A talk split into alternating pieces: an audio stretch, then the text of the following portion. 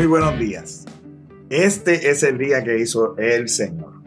Un día para que te goces y para que te alegres en él.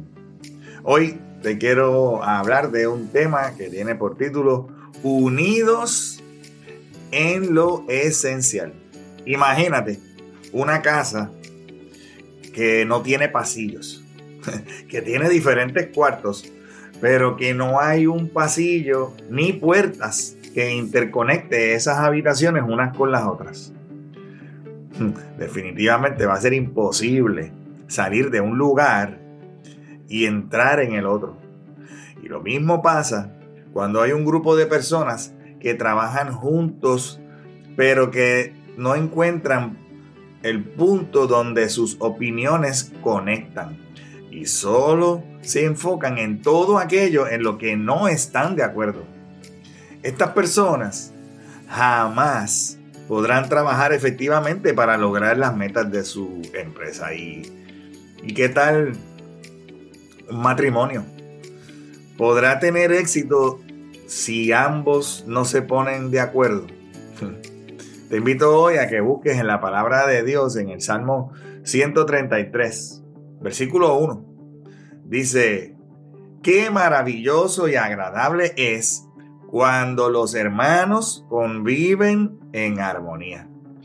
Este salmo que está escrito por David nos lleva a prestar atención. Dice: miren, miren, pongan atención. Hay algo maravilloso y agradable.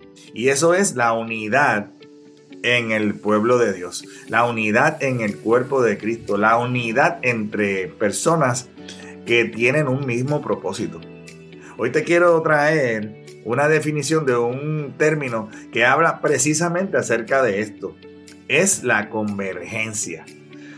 Definido en, en términos simples, digamos que hay unos datos, hay unos hechos, algo evidente, y que hay dos personas que experimentan o ven o son expuestos a estos datos.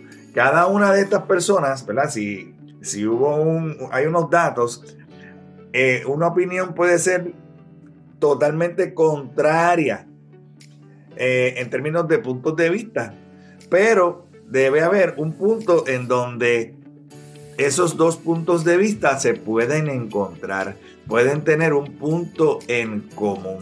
Puede haber muchos aspectos en que totalmente son diferentes, sin embargo, siempre habrá algún punto donde ambas opiniones se encuentran. Ese precisamente es el punto de la convergencia. Por ejemplo, digamos que yo veo un vaso que está medio lleno, pero que tú lo ves como que ese vaso está medio vacío. El punto de convergencia entre tú y yo puede ser el hecho de que algo le falta al vaso para llenarse en su totalidad. Yo puedo traer un ejemplo de mi vida eh, matrimonial. Eh, en el momento en que nosotros ya teníamos nuestros hijos, no estábamos asistiendo a ninguna, a ninguna iglesia, no nos estábamos congregando. Ambos, mi esposa por su lado y yo por mi lado, habíamos tenido una crianza, una, un desarrollo, una enseñanza acerca de Dios, pero en, con dos puntos de vista lamentablemente pues, diferentes. Y no podíamos encontrarnos en dónde íbamos a llevar a nuestros hijos para que fueran en, instruidos en el camino. Porque la palabra dice que instruyamos al niño en el camino y cuando sea viejo no se va a apartar de él. La realidad es que se nos hizo un poco difícil, pero cuando llegamos a la convergencia de que estábamos de acuerdo, que nosotros entendíamos que era extremadamente importante que nuestros hijos conocieran a Dios desde temprano en sus vidas, ya eso nos llevó a ese punto de convergencia que comenzó a abrirnos las puertas de encontrar en un lugar apropiado, según nosotros, que nos pusimos de acuerdo. ¿Eh? En un momento dado no nos poníamos de acuerdo, pero el enemigo utiliza el no ponerse de acuerdo como un obstáculo para alcanzar algo en común. Y nosotros tan pronto encontramos ese punto de convergencia donde ambos estábamos de acuerdo, de ese punto en adelante todo lo demás fue mucho más fácil.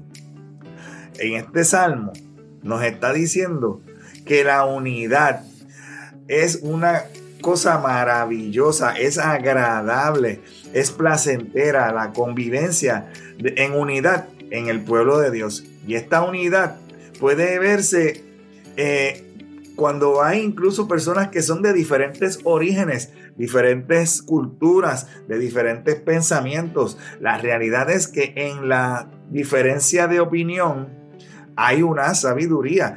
Personas que tienen diferentes experiencias y perspectivas se pueden unir para formar un todo armonioso. Ideas, tecnologías, disciplinas, talentos, todas estas cosas pueden hacer convergencia en un mismo lugar y esto siempre creará un resultado más completo. Porque es que si tú y yo todo el tiempo pensamos igual, no habrá desarrollo, no habrá eh, reto a la, al status quo, a las cosas que están pasando ahora. Necesitamos tener pensamientos divergentes para tener un adelanto en común hacia una meta. Y aquí, este salmo sigue hablando y describe esa unión y, y cómo esa unión es una bendición para el pueblo. Dice que es como el aceite, dice que es como el rocío del Hermón, el aceite que baja eh, de la unción, que baja por la cabeza del sacerdote y baja hasta las vestiduras. Cuando hay unidad de propósito, cuando hay convergencia, este aceite que va fluyendo, que significa bendición, fluye y cubre todas las cosas. Ese rocío cubre toda la montaña.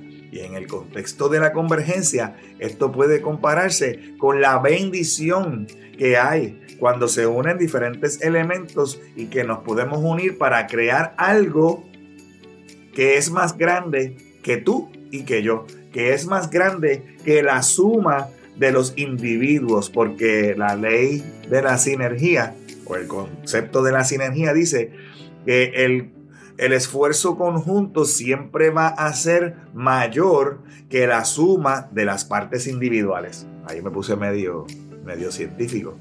Así que el aceite cubre, el aceite cubre todo, la unción cubre todo. Y la armonía, esa convergencia que hay entre nosotros como hermanos, nos lleva a esa parte de donde la sinergia se manifiesta, porque hay una unión significativa.